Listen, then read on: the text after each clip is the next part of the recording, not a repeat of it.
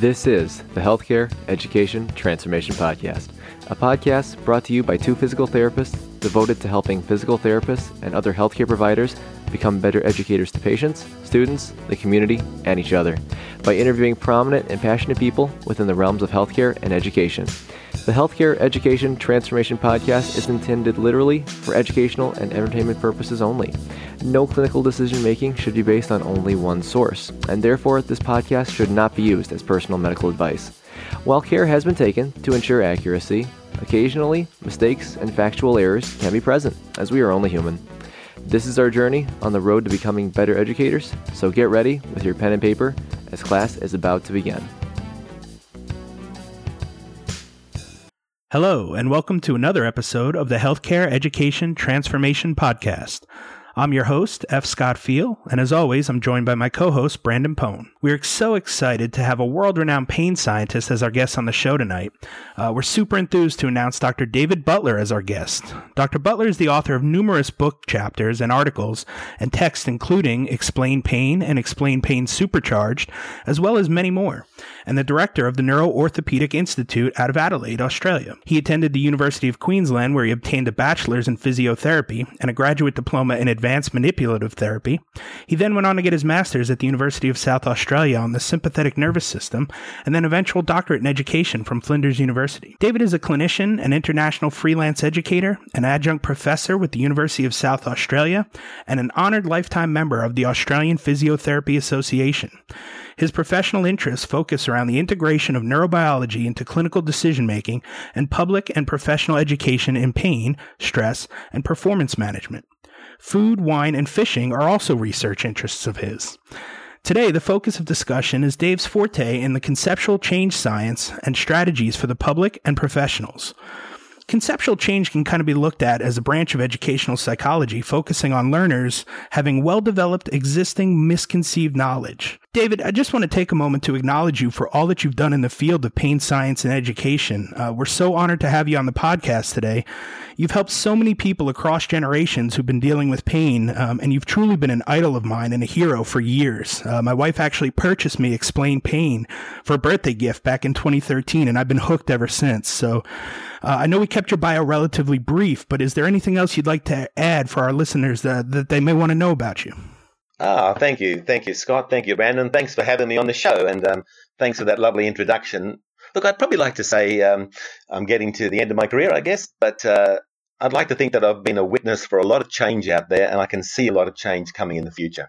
Awesome. Kind of with that being said, you know, I know our talk is about around this conceptual change science, but to kind of get an overview of that, you know, with there being such a history of educational psychology perspectives from many different aspects and so many different schools of thought, Dave, what branches of educational psychology do you feel have the most relevance in this day and age? And why would you say that? Yeah, um, you touched on it uh, before. So if we look at the broad field of educational psychology, I guess. Uh, the majority of the field could be classified under the learning and instruction um, group. And then we see this group emerging uh, maybe 15 to 20 years ago, and they could be broadly called the conceptual change group. And this uh, conceptual change group emerged because um, there was this rapid awareness that, particularly in teaching uh, high school, but also university uh, students science, that there was a, an issue, that there was a group who weren't getting it. And I'll talk about it a bit later. This group may not have had a what we call an emergent neurotag or a capacity in their in their brains to actually take on new new um, information. And I guess the big difference between con- the conceptual change group and the learning and instruction group is that the conceptual change uh, group, it's where we're dealing with uh, uh, people who have existing knowledge. Um, and of course, my field is uh, chronic pain and chronic stress, and our patients, our clients, come in with an enormous amount of existing knowledge, much of it uh, misconceived, and the strategies to dealing with that are actually quite different to the learning and instruction, where the patient or the client or, or, or, the learner is really thought of as a blank slate. So you're just adding information where there's not much prior information to deal with first. If I had to pick one author uh, for interested uh, listeners, it's Micki Chi, and who's edited the International Handbook uh, of Research on Conceptual Change, which is, I guess, a bit of a Bible of a textbook, um, which I use now. Awesome. Um, what are some of the strategies that you've found to be the most effective with utilizing the conceptual change science principles to address some of the public misconceived knowledge? To address public misconceived knowledge, there's quite a bit. And I'm probably the major thing I say to people who are um, educating the public is, and for health professionals, that they're moving into education. And the most fundamental thing in any education is to have a curriculum. So, for example, if someone says to me, Hey, Dave, I've been doing a little bit of explain pain, I'll often say back to them, Oh, that's great. What's your curriculum? And they'll look at me oddly, and I say, Well, curriculum, you know, what are your target concepts? Um, what are the resources you use to service the target concepts? How do you give them experiential impact as well? How do you sort of measure the, the outcome? All of these essential parts of, of a, a curriculum, I think, are um, essential. In public education, I think uh, an educator with a curriculum, you have to be agile. So, for example, in in um, in pain, it's not just having the one story. So, for example, I would have um, groups where I'd be quite happy to talk about the brain immediately. But in others, you kind of or more or less sneak up on the brain if you want, talk about issues in tissues and work up to the brain. I think strategies for the public, you've got to have educators need, need stories and the critical thing of, of meeting patients at their stories. So, for example, uh, an example of a story I would give to, to patients, particularly someone who might be coming off opiates, is the story of the drug cabinet in the brain. That you won't be left alone if you come off the medications. That your brain has its own powerful systems which which can help you help you manage pain. There's lots of other things for the public. I, I guess if I had to pick one thing for health practitioners listening, I believe it is to get uh, my patients, the public, to self-explain. So if I was to provide some education, I would then ask, what did you take from them?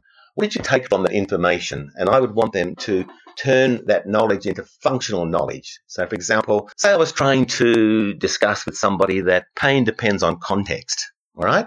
And I might link that in with pictures of the brain, how when you're in pain, the brain lights up like a Christmas tree, that many, many things come in to construct a, a pain output. But I'd want them to go away and think, hey, you were right. I had no pain when I'm happy. Or the mother in law was there and it was really, really bad. Or, gosh, I tried that task another way and, and, and, and, and I could do it. So this experiential learning, I think, is important for the public. And just one more, if I could um, say, I think health professionals need to get into linguistics, and I think it's underdone. And um, I believe it's uh, for me, it's often it's as important to change the story that a patient tells me as it is to change their altered movements. And there's a powerful link between the two. Yeah, we see a lot nowadays, especially in the States, about words that harm versus words that heal and the language that we use and trying to really hone in on, on what we're saying to these patients. Because whether we mean it or not, sometimes we say things without even thinking about it off the cuff, and it really gets back to them in a, in a negative way and can really affect their plan of care. Sure, sure does. And I, I couldn't agree more. And um, take the word painkiller, which I think is widely used over there, but people use the word painkiller for their for their tablets, for their for their sort of medications. But um, if you think about that, the word painkiller is actually enhancing the notion that pain is enemy. But pain is a protector. So, uh, for example, I would get my clients not to use the word painkiller, but call them pain softeners, right? Or, or anti-inflammatories, which is quite a potent word. I get them to call them movement enhancing medicines. But that's just some of the examples of, of the educational techniques we'd use. Yeah, I love that. Um, so let's kind of take the other end of the spectrum now. What, what kind of conceptual change science principles um, and and effective kind of methods are you using when addressing the misconceived knowledge um, when it comes to professionals, like in a peer to peer situation, maybe where you're trying to re-educate? Um, what are you seeing in that realm? Well, I've, got to admit that it's sometimes harder to, to get conceptual change in patients than it is in some of my peers. I would admit that, but the principles are similar. So, um, a health professional, if I go and educate them, I will have a really well developed curriculum first. And I don't think that's done enough out there. So it's a similar process to conceptual change in a patient. I also think that health professionals with um, education, that there's a lot of allied health out there. And for example, um, hypnosis or, or, or um, counseling skills or CBT or motivational interviewing, these are all skills that can be added. And I must admit, I'm particularly impressed with, with the notions of um, hypnosis. So I always aim in my lectures and, and, talking to, to professionals and the public to, to try and get people in what we assume is a theta rhythm, um, where the brain we know is more uh, sticky. Uh, that information will stick within the brain a little easy. But you know what? For me, it is that the nervous system the neuroimmune system is so interesting, inspiring, it's uplifting that I think that you can get out there and make people excited. And you know what really excites me is with our new knowledge of plasticity, of change, and the research in explained pain, I, uh, I try and inspire health professionals with the notion that, for example, in chronic pain, that recovery is on the cards lift expectations. And and that notion of recovery on the cards rather than let's just manage it I think is quite um, important. And I, I, get excited about it. And I'll give you two examples of things that have excited me recently. Just uh, reading up and listening to some brain immunological work the notions that the microglia in our central nervous system, the microglia in our brains, of which there are as many as there are neurons. If you have a thought, right? If you have a thought, there will be a network in the brain which is which is um, a light, but these microglia can move towards that thought. Which I find that stunning and solidify it and, and, and, and make it sit there and make it more easily retrievable. I find that fascinating. And and just one other thing, the notion of lubricin, uh, that compound, that, that beautiful compound that lubricates our eyelids and our joints, for example. The notion that lubricin is a psychosocial fluid, that it's actually affected by your thoughts and feelings and beliefs. But these are just examples of a story out there that should excite anybody in the world of health. And I think that excitement and and inspired curiosity is a critical thing for conceptual change in health professionals. Yeah, no, totally for sure. And I mean, even for me, for example, when I first came out of school and I didn't know a lot about you know the explained pain and the level that that could entail, because I'm only two years out of school, but you know, after learning that data and just seeing the curriculum and seeing all that stuff, and you're like, holy cow, what a change. Yeah it, it, it is a change. It's it's interesting too because I also reflect on on. Um, so I've been a, in the career for forty years, but um, I reflect on something called clinical mileage and how you go through your professional career and then you realize somewhere along the career that you weren't quite right before. You know, what you were doing, what the thoughts or, or, or the how you constructed your treatments wasn't quite right. So you have to admit you were sort of slightly wrong and then go on a slightly different direction. And in this case, for me, it's been merging my manual and exercise skills with a lot more explained pain. And, and that I think is a, a critical part of conceptual change. And some health practitioners, I think, need to be guided and helped through this change in their clinical mileage to realize what they had before mightn't have been quite right. Yeah, David, that's a great term. I, I am ten years out now, and and I still don't quite consider myself an expert because I think I had to backtrack a little at some point in my career and relearn some things and re rethink the way I, I I looked at things. So I still feel like I've got a couple years to go, but that that clinical mileage you're talking about, I mean, you know, that's done wonders for my quest towards expertise. You know, and just recognizing it. Yeah, I think that's important. The preparedness to be uh, nimble and change as you as you go along, because as as we know, the for example, the neuroscience or the neuroimmunological um, information that's coming out now is demanding change. And as I said before, one of those changes is to lift expectation that for many people, recovery, if we're good at it, should be on the cards. Yeah, no, for sure. That's a great point. So, Dave, where do you, in your opinion, do you think that the educational psychology research needs to focus more on? That's an interesting question. And um, I actually think that we, from the world of health, need to focus more on the educational psychology world first. So, for example, when I went and did a, um, a doctorate in, in, in education, I came out and I thought, you know, what have I learned? And I tried to summarize it. And, um, and I realized that, that the data out there to convince a, like, let's say a 10 year old boy or girl that the world is not flat, all that research, all that work's been actually done.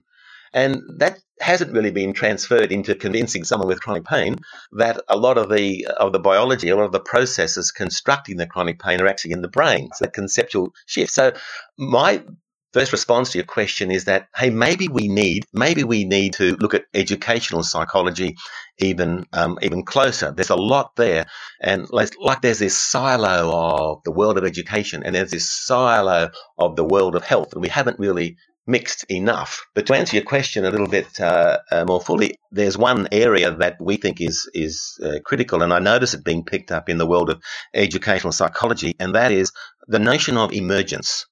So what that means is. Um, if I, uh, some of your listeners would be familiar with this scenario. You're trying to explain something to a patient, and you suddenly realize their eyes have glazed over, right? Or, or you're talking to like a, a forehead. They're just not getting it. Now, it's quite easy to talk to someone about healing of tissues because that's a linear process. And it's as though we've been brought up and, and all of our education is in a, a linear sense. But when you swap to talk about pain or love or stress, it's a lot harder. And that's because pain, love, stress are actually emergent processes.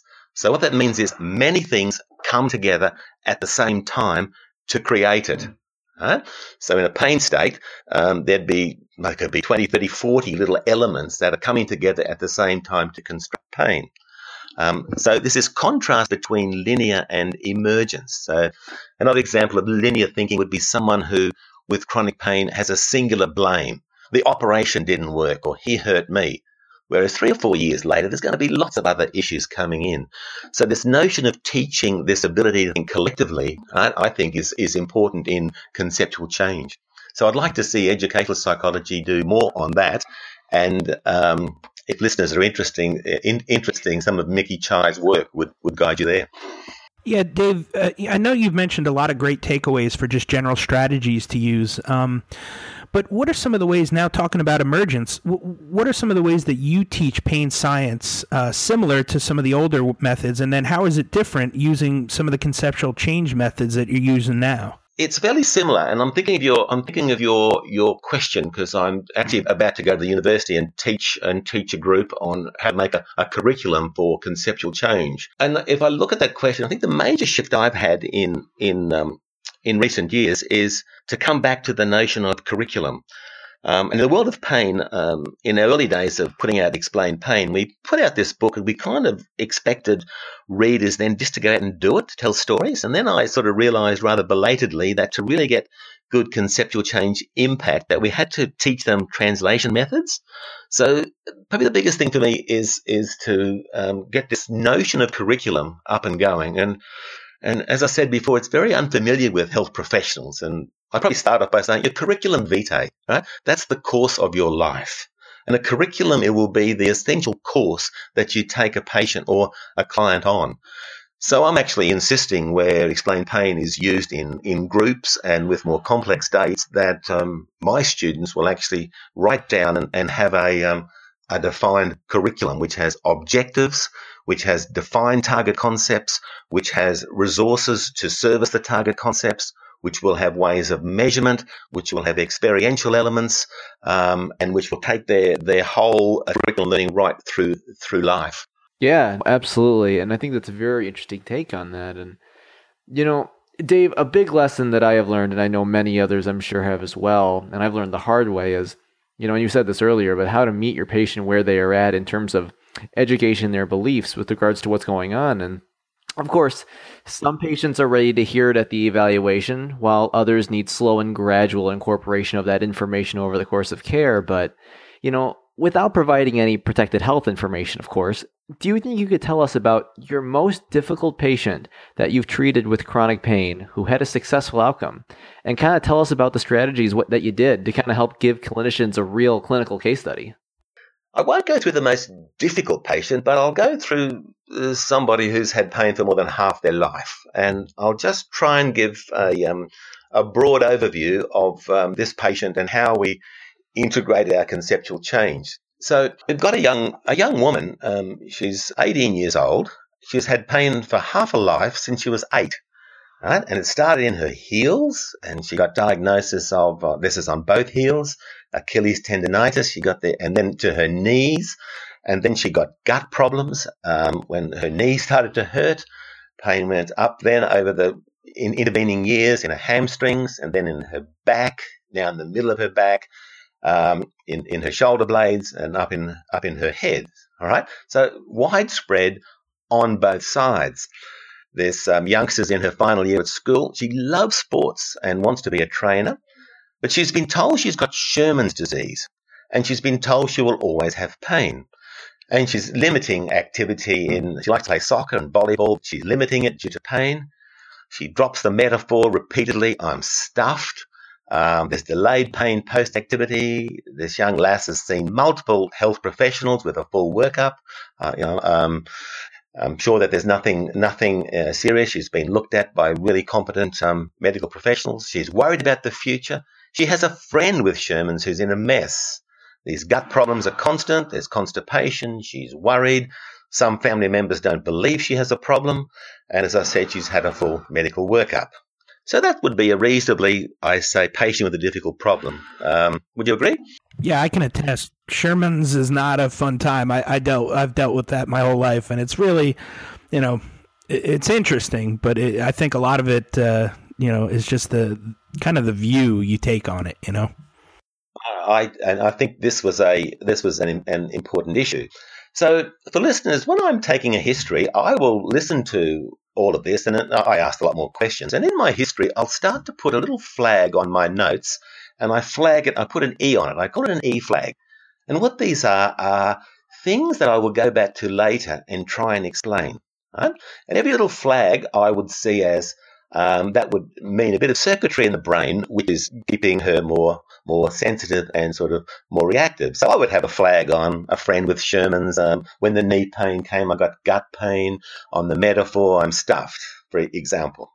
Okay, so on the first day, I examined her, and I'd really like to, to point out that even though I do a lot of education, I'm a hands-on person uh, as as well. I think that's something we never let go. So I did a really broad physical examination and just broad spinal movements. Um, when she flexed forward to her knees, it pulled in her back. If I tucked the chin in, it increased the pull in the back. Straight leg raises were 30 degrees on both sides, pulling and shaking in the legs. I did a gentle slump test, and that was obviously reactive. Um, I didn't touch her in terms of palpation. I did a, uh, a neurological examination, as you would expect. Her knee, her knee jerks were flying; they were really reactive. And I also had put an E flag on that because that, that would be something I'd come back and explain later. I did two point discrimination, um, uh, which is something we would now do all with all of our clients, particularly chronic, and she could discriminate in the lumbar spine six centimeters, left equals right. Um, six centimeters, I think that's about three inches for you Americans. And um, we did a left right discrimination. Could she identify via our Recognise program her left and rights? And, and that was actually normal. Right? So then I wanted to add a little bit more to my evaluation to really get my conceptual change in. I believe we need to enhance our routine evaluations that we all do. So some of the things I, the data I got for that was I wanted to know, does the learner, and we'll call her the learner, really want to know about pain and science? Because some people are terrified with the word science. They think of the frog dissection at school. So yes, she was keen. I also wanted to know how does the learner like to learn? face to face, me talking, YouTube clips, whatever. I also made a decision does the learner have an impaired ability to learn? So that's critical too. And, uh, and this is a, a research uh, field which is growing now, but I would estimate that at least half of my clients who have chronic pain probably have an impaired ability to learn from, from the immune and the endocrine uh, um, perturbations they have. I want to know if they've got access to digital media and can they use it. I want to know where they currently seek health knowledge right? Because my my um, story will be in competition with others. I wanted to uh, make a guess on their current pain literacy. Like, where are they sitting? Are they open to new ideas or are they biomedically influenced? Is there gaps? And this particular lad says, look, I, I no longer know what's wrong and I don't understand why I hurt. So I looked at that as an invitation. Um, I also make a judgment on um, the level of misconception. So this is taking conceptual change to a high level now. So it's not just has she got misconceptions, but what kind of misconceptions are they? How deeply elaborated and, and embedded in the brain are they? And I tend to break those down into grains of sand. Is it like a fairly simple little grain of sand of, of faulty knowledge, or is it a more complex embedded uh, misconception? I then identify what target concepts um, for the learner. What are the target concepts that I need to deal with to to um, um, for the learner, and I'll cover those in a moment. And um, and then I was um, I was ready to to intervene. So that would be, I guess, for many readers, a sort of a slightly different um, e- evaluation. Yeah, David, that's a great case study, and I love that you walked us through that. Um, I'd like to change directions a little here, and uh, you had mentioned you're heading off to university soon, but um, you know, with a doctorate in education, can you tell us some of your favorite uh, and most effective techniques for teaching your students about your content? Oh well, if you drop to the tech, if you drop to the technique level, um, level there, number one, well, I tell you, number one, my favorite technique is curiosity. I've done that all my life with patients and students. I want them to leave at the end curious. I want them to know what's next. I've always done that.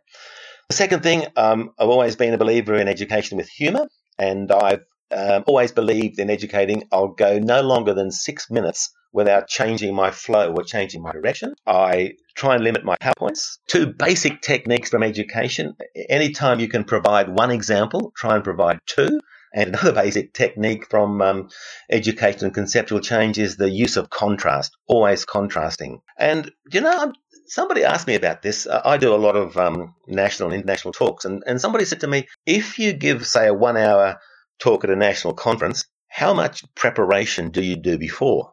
And I thought about it, and it's about 40 hours for one hour at a national at a national conference. So a lot of people thought, oh, gee, that's that's that's that's quite a, a lot. But that's me thinking in the shower. That's me planning, thinking different sort of directions. And obviously, it's not as long as that when you have to have to repeat something. But um, this is taking education quite seriously. So I do plan. I do plan a lot. That might go down to me thinking, how will I leave them curious at the end? Or how will I leave my patient uh, curious at the end as well? Yeah, I think that's a great point of that, especially because, you know, you're trying to inspire the learner to actually want to learn. You t- yeah, the want to want to actually learn. Yeah, I think also uh, really, if I could add one um, effective um, time when um, we might be trying um, educating a patient, it's it's where they're on the balance. You know, you know, sometimes people people think, have I got a headache or have I not got a headache? You know, they're on the balance of going into pain, and the moment they think, oh gosh, I have got a headache, mm-hmm. then they have a headache. All right. They're on the balance. But at that particular time, it's a great time for somebody to think, okay, here's the moment when you can do some strategies which can actually influence that.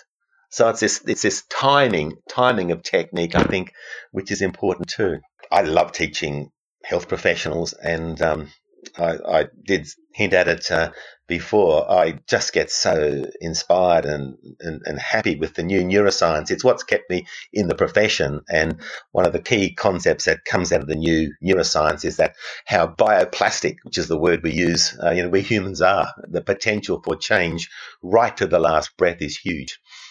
Yeah, for sure. And Dave, I'm going to ask a question that I didn't originally prepare because this one kind of just came to me when you were kind of saying that last sentence. But, you know, I know you do a lot of work and effort into your preparations and your classes and such. And, you know, in your opinion, how are you looking to improve your classes? Like, what things are you looking to add and change to even to continue to improve um, your outreach to your audience?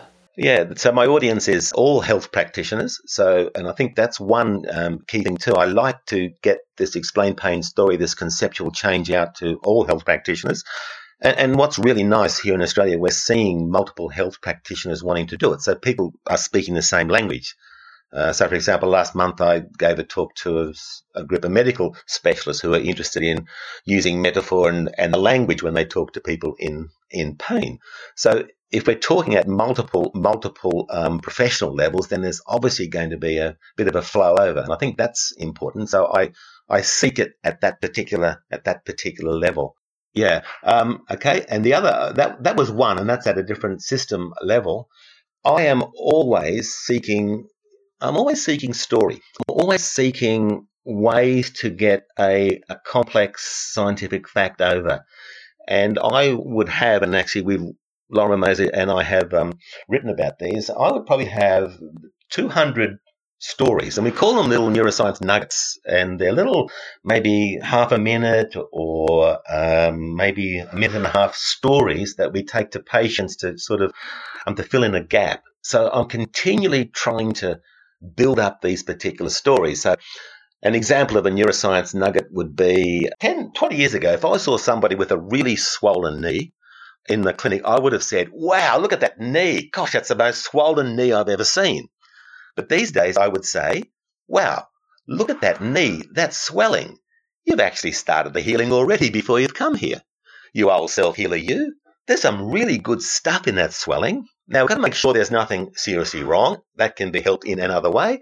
But I want to say, with that inflammatory response, you're going to heal really well. And any future injury will actually heal well, heal particularly well at the same time. So, so what I've done there is a conceptual shift from swelling as something dangerous to swelling as something, oh, okay, and it's an empowering thing. But that would be an example of a little collected collected story we would use, and I'm always collecting these. The other thing which I'm also um, doing or moving more is into linguistics, and particularly into metaphor and looking at uh, um, when we hear someone tell their story, look at the language constructions and and trying to break them down into kind of metaphor. So, for example, if someone uses invasive metaphors, it's like a knife in there; it's burning deep inside. I know that that concept will have immunological effects and it'll be held deeper, deeper and deeper in the brain. So I would try and change that. I try and change prognostic sort of metaphors, like someone says, I'm stuffed, I've got one foot in the grave. If I was a horse, they'd shoot me. And I give them the story of, oh, he's a goldies and we are bioplastic and, and we can change. Um, I also try and deal with metaphors where people are seeking to put language so they can tell people about their pain. So chronic pain, which like doesn't have an object to link it to, like like smell has coffee and sound has Bob Marley. P- pain's hard to explain, so we see this language emerging like I'm falling apart at the seams, I'm fragile, something's going to break inside like glass. So I'm very aware of these, and I pick up these stories because they're the kind of patients who I believe I can give a really good explanation about why they're hurting so they can use uh, and express themselves in a far better language. And I guess that's the that's the direction those three points is where um, I'm heading lately. Yeah, no, I think those are three great points there, and I think that's something to really take into account. Dave, we usually ask this question at the end of every episode. If you could change one aspect of healthcare education, uh, physiotherapy or otherwise, what aspect would you change and how? I know exactly what that is and it would be to finally get serious about the biopsychosocial approach. So finally get serious about it. Because I read out there that people provide seminars and stuff and they say we do it under a biopsychosocial approach. And inevitably it's just lip service. So to get a true understanding of biopsychosocial thinking, this unity of the bio, the social and the psychological, and to understand that pain itself is a biopsychosocial construction. It's not just suffering. So pain is made, stress is made, anger, fear are made out of the unity of those three. And to understand that optimal health is something which is a, which is a combination also of all three. And I would just love people to take this biopsychosocial phenomena and just, as we say, get it into the marrow of our bones because that's the critical thing, not to pay lip service to it. And the major technique to get that there is to, I believe, is to contrast that with a biomedical approach. So a biomedical approach, which is to find it and fix it, which there's nothing wrong with that. There's people listening who have been, may had their life saved by somebody finding something and fixing it. But that kind of thinking can be embedded, can also be beautifully embedded in the biopsychosocial approach and make it much, much more powerful. So that's my one thing. Let's get serious about thing, this thing biopsychosocial. And if people think, okay, where do I start? Go to Wikipedia because we have found, and mind you, I tell my students never to go to Wikipedia, but the definition of biopsychosocial thinking, of a biopsychosocial mental framework is excellent. Very nice. Very nicely put. I think uh, it's quite the big undertaking uh, to c- kind of get that synergy between biopsychosocial and biomedical, but I think it can be done. It can be done. It can be done, and for health practitioners out there, it is it is liberating. It's essential, and and certainly um, the conceptual change and the Explain Pain, the Explain Pain thinking relies on a, a deep understanding of biopsychosocial mental frameworks. Awesome. Well, Dave, it was truly a pleasure to have you on the podcast tonight. Uh, an amazing experience for me to get to interview one of my idols. So thank you so much for your time. Uh, would you mind telling our audience where they can find you online and in social media? Sure. Um, uh, all of our work is on our major site, noigroup.com. That's N O I G R O U P.com. Um, I write regularly a, a blog on noijam.com, and that's um, the most widely read um, uh, pain sciences blog in the world, noijam.com. And you can um, see Noi Group on Facebook and Twitter as well. So, thank you so much for interviewing me, and thank you particularly for for getting this this particular field um, out there into health, that of conceptual change. It's so important. Absolutely. This was a, a great experience, and I, I, hope that we can uh, maybe grab a beer sometime when you're over across the pond again. Oh boy, I would love that. Likewise, when you come down under. Sounds like a plan. Thanks so much. Thank you for attending class today, and we hope that you learned something and gained value from the content. If you'd like to schedule office hours with us, feel free to add us on Twitter at HET Podcast, on Instagram, HET Podcast, on Facebook, the Healthcare Education Transformation Podcast, and the homepage, healthcareeducationtransformationpodcast.com. And for those of you following along in the syllabus, extra credit can be obtained by liking us, sharing us, and leaving a review. Let's continue our journey up Mount Educational Success as lifelong learners.